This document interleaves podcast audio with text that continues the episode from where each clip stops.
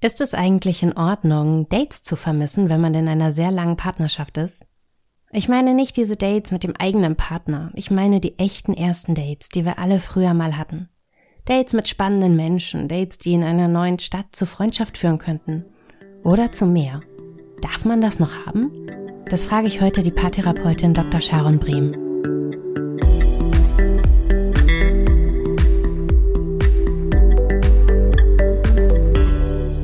Sharon? Hallo Isabel, ich freue mich so, dass wir quasi auch ein Podcast-Date haben dürfen. Stimmt, oh, ich freue mich auch. Wann war dein letztes erstes Date? Mein letztes erstes Date war vielleicht ein, von einem Dreivierteljahr und es war nicht mit meinem Partner, es war mit einer jungen Frau, die ich inzwischen auch Freundin nennen darf. Ähm, wir haben sehr viele Anknüpfungspunkte über Psychologie und Therapie. Auch in unserer Biografie gibt es ganz viele Parallelen. Und sie hat mich tatsächlich über Social Media gefunden. Schön. Warst du aufgeregt? Ich war super aufgeregt. Aber noch aufgeregter war ich danach, um ehrlich zu sein. Warum? Weil das wie so ein Kribbeln war, das durch meinen ganzen Körper gegangen ist. Ich weiß nicht, ob du, wann du das letzte Mal auch ein Date hattest, aber wenn man dann merkt, man unterhält sich und es kommen so viele Gemeinsamkeiten hoch, obwohl man sich kaum kennt und man verlässt schon lange diese Smalltalk-Ebene, dann fühlt sich das positiv kribbelnd und inspirierend und schön an. Ja. Oh, diese Dates haben so eine Energie, die man dann so mit rausnimmt und mir gibt es auch so unglaublich viel so viel Kraft mhm. einfach und auch so dieses Erleben von, es gibt immer noch wieder etwas Neues im Leben, einen neuen Menschen, wo es sich einfach lohnt, aufgeregt zu sein und wo es sich lohnt, auch sich zu trauen, so ein bisschen was reinzugeben. Oh, wie schön du es gesagt hast. Isabel, wann war denn dein letztes erstes Date? Das klingt so schön, wenn du davon sprichst. Ich das wünsche war diese das Woche. täglich. ich wünsche mir das okay. nicht täglich. Dazu können wir gleich reden. Das wäre mir zu viel. Aber ich hatte das diese Woche auch zum ersten Mal seit langer Zeit, glaube ich. Mhm. Auch mit einer wahnsinnig interessanten Person, wo ich zum, beim ersten Kontakt so ein bisschen dachte so, huch, wer bist du denn? So ein bisschen auch irritiert von ihr war. Und dann aber mhm. in der folgenden Zeit so ein bisschen gemerkt habe, okay, irgendwie finde ich dich ganz schön toll und ich mag deine Art, deine Lebenseinstellung und wie du gerade herangehst mhm. an die mhm. Dinge, die du in ihrem Leben gibt es gerade ganz viele Neuerungen, während jetzt in meinem Leben gerade einfach so ungefähr nichts passiert, was aber okay ist. Und das fand ich einfach so schön, so sie so zu erleben. Hat gleich gemerkt, okay, ich möchte total gerne mit dir befreundet sein. Bitte können wir irgendwie so in Kontakt bleiben, dass sich das in den nächsten Wochen und Monaten so zusammenfindet. Und das war schön und das hatte für mich mhm. sehr viel Date-Charakter, weil es ja auch bei einem Date darum geht, einen Menschen, das ist ja wie ein Casting, mhm. oder? Ah, ich weiß nicht. Hat sich bei dir angefühlt wie bei einem Casting? Nicht im negativen Sinne, im besten Sinne. Also mhm. Ich weiß noch, als ich in Berlin angekommen bin, habe ich so ganz viele Menschen getroffen und einfach mal geschaut, wen könnte ich denn hier mögen? Ich kannte mhm. halt nie, ich kannte wirklich keinen Menschen in Berlin, mhm. als ich herkam, ja. vor sechseinhalb Jahren. Oh, dann warst du voll mutig. Isabel, wie mutig, dass du. Ich bin gar nicht mutig. Ich musste das so machen, weil ja. ich nicht in Gruppen gehen kann, weil ich in Gruppen einfach sterbe. Ich gehe mhm. unter und bin unglücklich. Und mhm. ich brauchte diese Einzeltreffen, weil das für mich bin einfach, ich bin sehr introvertiert, das weißt du nicht, weil wir uns auch nur online kennen, mhm. aber in Gruppen gehe ich unter. Und diese Einzeltreffen waren so ein bisschen auch meine Möglichkeit, etwas zu machen. Und irgendwann habe ich gemerkt, dass sich das sehr nach Date anfühlt. Mhm. Wow, das klingt total aufregend. Wie hast du es gemacht? Weil das, ich meine, oft hört man ich ja. gefragt. Echt? ja. Okay, tell me more. Tatsächlich. Tell me more. Ich habe einfach gefragt. Ich habe gefragt, wollen wir uns mal treffen? Wollen wir was trinken gehen? Ich habe vielleicht bei jemandem, der der Kollege von einer Freundin von mir mhm. war oder so die allerkleinsten Anknüpfungspunkte. Mhm. Wie schön. Habe ich geschaut, hast, hast, und Menschen, die ich irgendwie sympathisch fand, habe ich einfach gefragt, wollen wir mal was trinken gehen? Und für mich ist das sehr niedrigschwellig, weil auf eine mhm. Person kann ich mich leicht einstellen. Mhm. Und im Grunde waren das Dates. Im, ich finde auch, im Grunde waren das Dates. Ich meine, was macht Dates aus? Dates macht aus, dass ich jemanden, oder diese ersten Dates, wir können ja auch in einer langen Beziehung oder mit Freunden oder heute ein Podcast-Date haben, mhm. dass man jemanden nochmal neu kennenlernen darf und, und davon, und auch so ein gegenseitiges Interesse aneinander besteht. Das finde ich total spannend. Das ist ja etwas, das Paaren immer empfohlen wird oder das wird auch Eltern empfohlen, gerade mhm. so, wenn die so aus dieser Babyzeit raus sind. Nehmt euch mal einen Babysitter, habt mal ein Date. Mhm. Und diese Idee funktioniert für mich einfach nicht. Aber du bist Paartherapeutin, bei dir sitzen die Leute und mhm. suchen die Dates miteinander? Ist das was, das funktioniert? Weil man kennt sich doch schon. Also ich glaube, und ich will natürlich da niemandem zu nahe treten, aber was ich in der Praxis oft erlebe, im Laufe oder in der Rush-Hour des Lebens.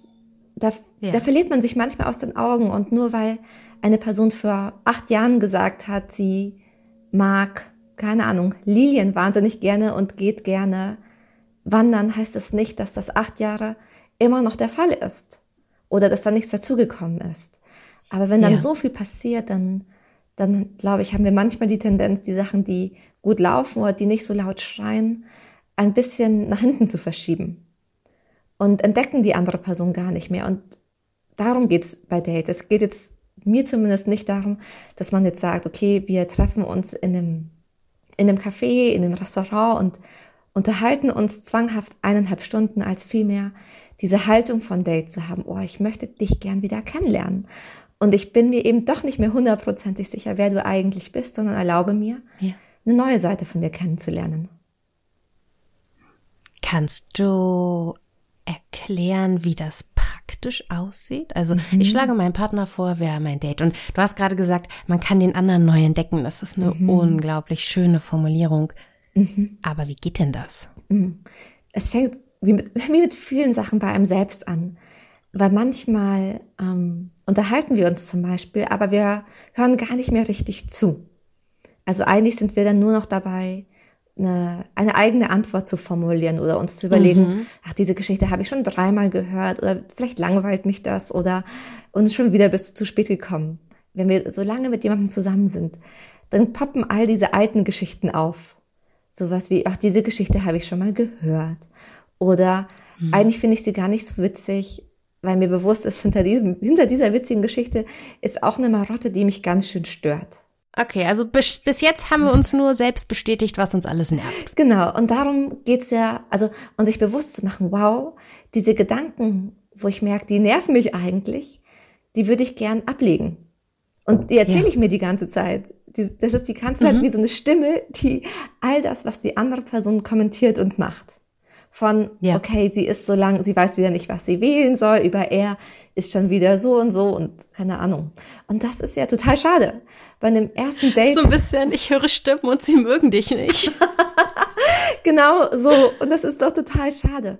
Und das haben wir ja meistens bei einem ersten Date, zumindest bei diesen ersten Dates, auf die wir uns freuen und die Spaß machen, haben wir die nicht. Ja. Das ist so, erzähl mir alles von dir und ich finde alles an dir spannend. Ja, so eine positive Neugierde. Da ist nichts vorgeschrieben mhm. oder nichts, was, es gibt keine Erfahrung. Genau. Und man schreibt so ein völlig neues Kapitel auch in seinem Kopf. Das mhm. ist gut. Ähm, es gibt da, ich meine, Yoga und Meditation und Achtsamkeit zeigt dir, dass wir unsere Gedanken trainieren müssen. Ähm, ja. Auch, auch bei einem ersten Date dürfen wir, oder es ist eine super Möglichkeit, unsere alten, alten eigenen Gedanken zu trainieren. Ähm, sich bewusst zu machen, welche Geschichten erzähle ich mir und offen zu sein für neue Geschichten. Vielleicht ja. kann ich, kann ich erkennen, dass das jetzt doch nochmal einen anderen Twist hat. Vielleicht kann ich dieses Mal tiefer gehen. Vielleicht erlaube ich mir auch, auch wenn ich die Geschichte schon fünfmal erzählt bekommen habe, trotzdem nochmal nachzufragen. Etwas, was wir TherapeutInnen wissen, Paartherapeutinnen, wie auch immer, dass wenn man, selbst wenn jemand eine Geschichte erzählt, manchmal muss man genau dort nochmal anfangen, um tiefer zu gehen. Und Leute brauchen das, immer wieder diese gleiche Geschichte zu erzählen, um tiefer gehen zu können. Ja. Und dann ist die Frage vielleicht, was war davor? Oder genau. wie ging es dann eigentlich weiter? Genau, wie ging es dann weiter? Oder was, oder vielleicht habe ich heute, ich meine, wir können ja die Zeit nicht zurückdrehen und so tun, als würden wir uns gar nicht, gar nicht kennen, aber auch ja. erlauben, neue Verbindungen zu knüpfen. Ah, du hast es damals so gemacht und heute verstehe ich das mehr und deswegen machst du es heute auch so. Ah, okay, wie spannend. Und das wären so erste Schritte beim, beim Date haben. Auch dieses, neben der Neugierde auch so eine Lust zu haben auf, aufeinander. Zu sagen, ich habe so Lust, dir gut zu tun. Ich habe so Lust, dass du mir was Gutes tun kannst. Mhm. Mhm. Und das Wertvolle daran kann dann ja auch sein, dass ich anfange, diese Geschichten, die ich schon dreimal oder zehnmal gehört habe, dass ich anfange, die so ein bisschen in mein Verständnis des Partners oder der Partnerin zu integrieren mhm. und sagen, okay, es ist eigentlich nicht nur eine Geschichte, die mhm. dir offenbar sehr wichtig ist, sondern ein Teil deiner Persönlichkeit kann ich damit erklären. Mhm. Und plötzlich nervt diese Geschichte gar nicht mehr, sondern löst so ein Lächeln aus, mhm. weil ich einfach weiß, ja, und deshalb lässt du immer die Schranktüren offen. Genau. und es kann so was Sanftes hervorbringen, so ein Verständnis. Ah. Ja. Das ist schön. Dafür bricht man so ein bisschen aus, aus sich aus dieser Verbindung, die man schon hat und holt mhm. so was Neues rein, was theoretisch schon da war, was man aber nie gesehen hat. Mhm. Das war ein sehr schiefes Bild. Nein, nein, das war überhaupt kein. Ich habe mir überlegt, also ich meine, darum geht's ja ganz oft, dass wir nicht nur die Landschaft verändern, sondern dass wir manchmal auch unseren Blick trainieren. Es geht mhm. und es geht, ja. na, es geht nicht darum, dass die andere Person alle Tage ganz anders ist, damit ich sie neu entdecken kann. Es ist meine Verantwortung, meinen Blick zu schärfen. Das ist ein guter Punkt. Ne? Viele Dinge wollen wir vom Partner haben. Also ich organisiere einen Babysitter, ich organisiere mhm. uns ein Date, ich sorge dafür, dass es was ist, was für uns beide funktioniert. Ich bringe das Kind ins Bett mhm. und dann, jetzt musst du aber liefern, sei bitte interessant, neu, reiz mich. Mhm. Erzähl mir was Neues, aber wenn du einen Job genau. hast seit acht Jahren und Kinder seit fünf Jahren, ja. dann passiert zwar jeden Tag ein kleines Mini-Abenteuer, Mhm. Aber es sind nicht mehr diese großen Sprünge. In aller Regel, in aller Regel.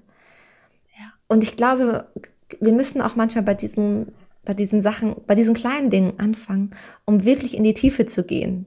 Ich finde ein bisschen, Smalltalk ist ein bisschen wie mal schauen, ob das Wetter heute gut genug ist und heute hier so ein richtiger Tauchspot ist. Mhm. Weil wenn ich, ja, weil manchmal wissen wir es nicht und ich kann jetzt nicht in der in sehr unpassenden Situationen von sehr, sehr tiefen Sachen anfangen zu sprechen. Und dafür ist Smalltalk gut. Aber Dates sind gut, um da auch mal wieder rauszukommen. Voll. Oh. Du hast ein Buch geschrieben, das heißt Smart Loving, wie wir echte Liebe finden. Und darin spielt ja auch dieses sich öffnen, Risiken eingehen. Das spielt eine ganz, ganz große Rolle. Und das mhm. hat mich so sehr angesprochen, also du schreibst ja, dass man sich auch verletzlich zeigen muss. Und das mhm. ist, glaube ich, etwas, das in einer Partnerschaft, gerade wenn man vielleicht schon mhm. Fronten aufgebaut hat in der aktuellen Lebenssituation. Ich behaupte mhm. mal, jede Partnerschaft hat von Zeit zu Zeit einfach Fronten. Das ist ja etwas erstmal sehr unintuitives, aber vielleicht auch etwas, das sehr gut funktioniert. Da sprichst du was total Wichtiges an. Also das eine ist, wir müssen uns immer wieder verletzlich machen. Ähm, weil wir nur dann wachsen können. Und auch dann entsteht so das Gefühl von Sicherheit. Ne, wenn ich merke, ich lasse mich fallen und du fängst mich, dann ja. so baut sich ja Vertrauen auf. Und das Zweite, was du ansprichst, dafür gibt es sogar einen Fachbegriff, ähm, das nennt man Fantasy Bond. Oh. Ja, und das, oh, das klingt sehr gut. Und das ist spannend, weil viele von uns wünschen sich zwar, geliebt zu werden und gesehen zu werden, aber gleichzeitig macht es uns wahnsinnig verletzlich, dann wirklich in der Beziehung zu sein. Und manchmal begeben wir uns dann in die Illusion, zusammen zu sein und ein Paar zu sein und ein Wir zu sein, damit wir uns nicht wirklich verletzlich machen müssen. Ich weiß, es klingt im ersten Augenblick ganz schön paradox, aber das. Nein, gar nicht.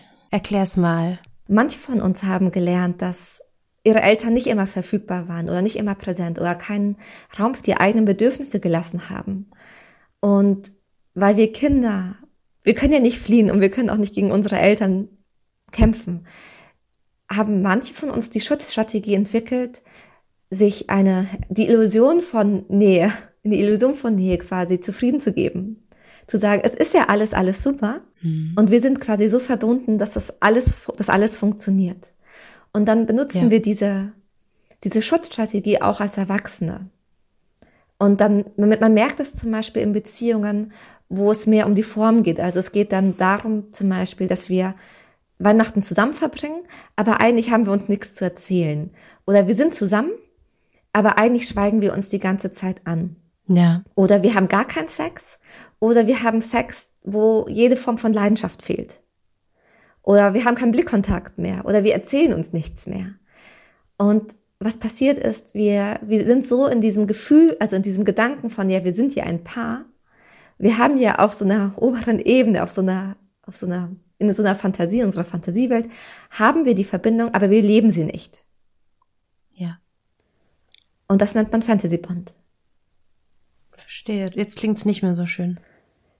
Ja, also ich meine, das Gute ist, also das Schöne ist, wenn man es weiß, dann kann man was dagegen tun.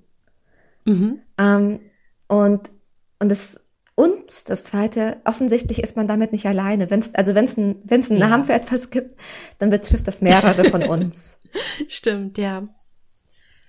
Ja, es klingt auch sehr, sehr, sehr logisch. Man versteckt sich ja selbst so ein bisschen in der Beziehung, mhm. sowohl vor dem anderen als auch vor der eigenen, vor den eigenen Gefühlen, ja. als auch vor dem Risiko, irgendwo möglicherweise wieder auf der Suche zu sein, mhm. dabei aber in sowas total Tiefes reinzurutschen, das aber dann eine große Fallhöhe hat. Ja. Voll. Also Liebe ist ein Risiko. ein wunderschönes ja, Risiko und Liebe braucht so, Mut. Ja.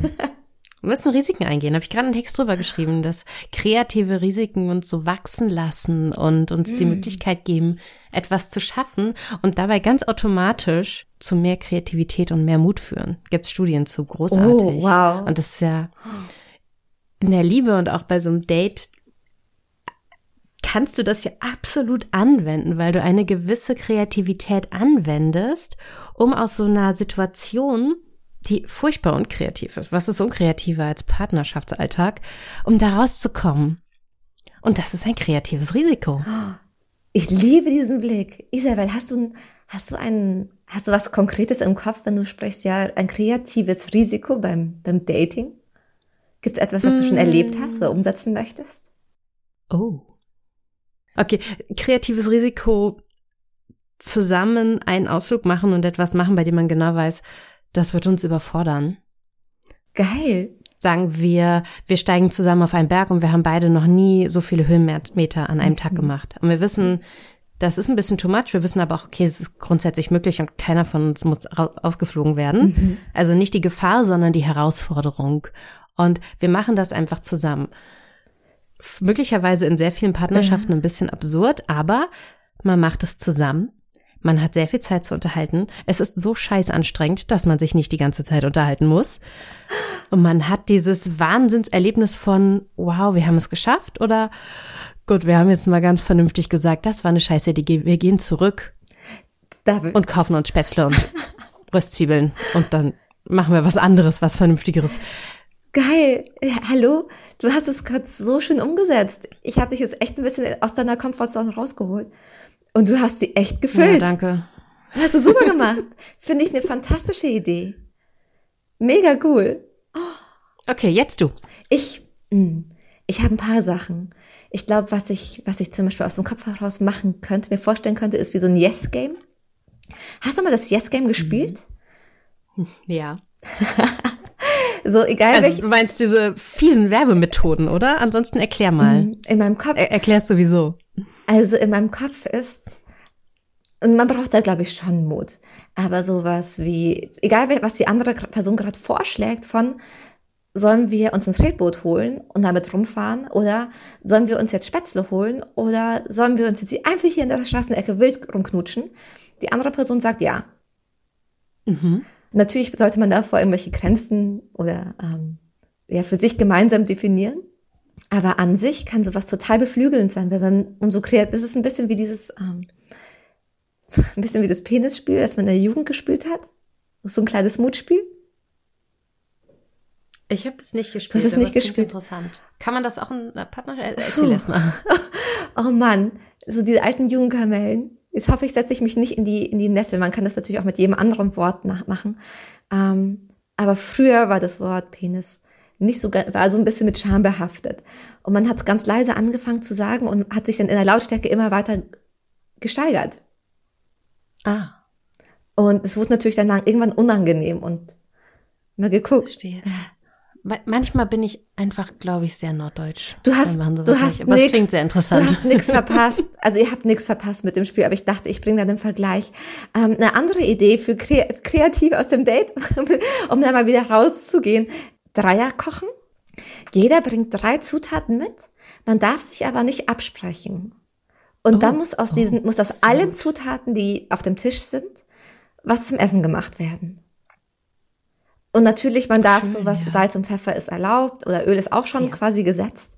Aber ich weiß jetzt nicht, ob du Couscous mitbringst oder Himbeeren oder Schokolade und ich und du und ich muss aber überlegen, was bringe ich mit. Mhm. Das kann man super zu zweit, aber kann man auch mit einem, auch zu dritt, wenn man äh, oder zu viert oder in größeren Gruppen machen. Und das macht schon Spaß. Braucht Schön, auch Kreativität ja. auf.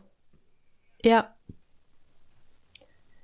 sehr, sehr schön. Kreative Ideen für ein Date in der Partnerschaft. Mhm. Und die Erkenntnis, auch außerhalb der Partnerschaft haben wir Dates.